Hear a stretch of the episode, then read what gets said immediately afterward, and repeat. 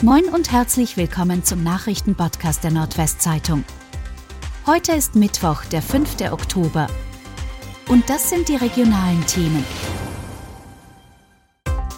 Feuer in Wilhelmshavener Mehrfamilienhaus sorgt für Schaden in Millionenhöhe.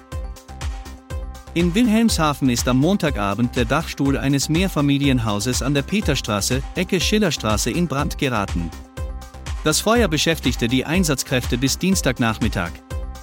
Laut Feuerwehr sei der Brand in einer Wohnung in einem leerstehenden Teil des Eckgebäudes an der Schillerstraße ausgebrochen und habe dann über den Dachstuhl auf den bewohnten Gebäudeteil übergegriffen. Verletzt wurde bei dem Brand niemand. Einige Bewohner wurden evakuiert und kamen privat unter. Die Peterstraße sowie die Schillerstraße sollen laut der Stadt Wilhelmshaven noch bis mindestens Mittwochmittag gesperrt bleiben. Die Polizei hat die Ermittlungen vor Ort aufgenommen. Der Gesamtschaden wird zurzeit auf mindestens eine Million fünfhunderttausend Euro geschätzt. Busunfall am Oldenburger Hauptbahnhof sorgt für hohen Sachschaden. Zwei Linienbusse der V W G sind am Dienstagnachmittag gegen halb vier am Oldenburger Hauptbahnhof Süd zusammengestoßen. Laut dem Sprecher des Busunternehmens gehe man davon aus, dass einer der beteiligten Busse zum Zeitpunkt des Unfalls an der Haltestelle gestanden habe, als ein weiterer Bus sich von hinten geniert habe, um links am haltenden Fahrzeug vorbeizufahren. Vermutlich aufgrund eines Schwächeanfalls habe der vorbeifahrende Busfahrer anschließend eine Kollision verursacht, bei der auch eine Anzeigentafel stark beschädigt wurde. Der Busfahrer sei zur Behandlung in ein Krankenhaus gebracht worden. Der Sachschaden wird zwischen fünfzigtausend und fünfundsiebzigtausend Euro eingeordnet. Die Ermittlungen laufen. Tierschutzorganisation PETA fordert Haltungsverbot für Exoten.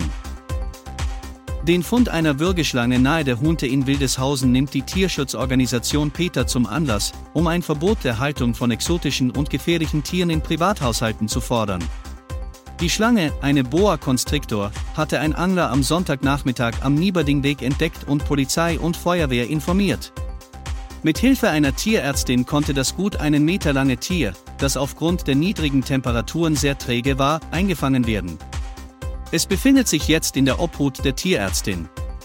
Laut PETA würden Exoten wie diese Schlange häufig ausgesetzt. Viele Halter könnten sich die Tiere in Terrarien auch wegen der hohen Energiepreise aktuell nicht mehr leisten. Nur drei Buslinien werden am Mittwoch in Oldenburg befahren. Die Arbeitgeberseite hält die Maßnahme für überzogen, die Arbeitnehmer sehen einfach zu wenig Bewegung in den Tarifverhandlungen für die Busfahrer. Das Ergebnis ist ein Warnstreik des Fahrpersonals der V W G, der am Mittwoch den Busverkehr in der Stadt nahezu komplett lahmlegt. Nur die Linie zweihundertachtzig und die Linie dreihundertvierzig fahren regulär, da diese im Auftrag der V W G von anderen Busunternehmen bedient werden. Auf der Linie dreihundertfünfzig wird jede zweite Fahrt von der V W G durchgeführt. Vom Streik ebenfalls nicht betroffen sind die Regionalbuslinien, die nicht zum Liniennetz der V W G gehören, wie etwa der Wesersprinter. Geschlossen bleiben am Mittwoch auch die V W G-Servicebüros am Lappan und am Z O B. Auf den Nethener Seen soll ein schwimmender Solarpark errichtet werden.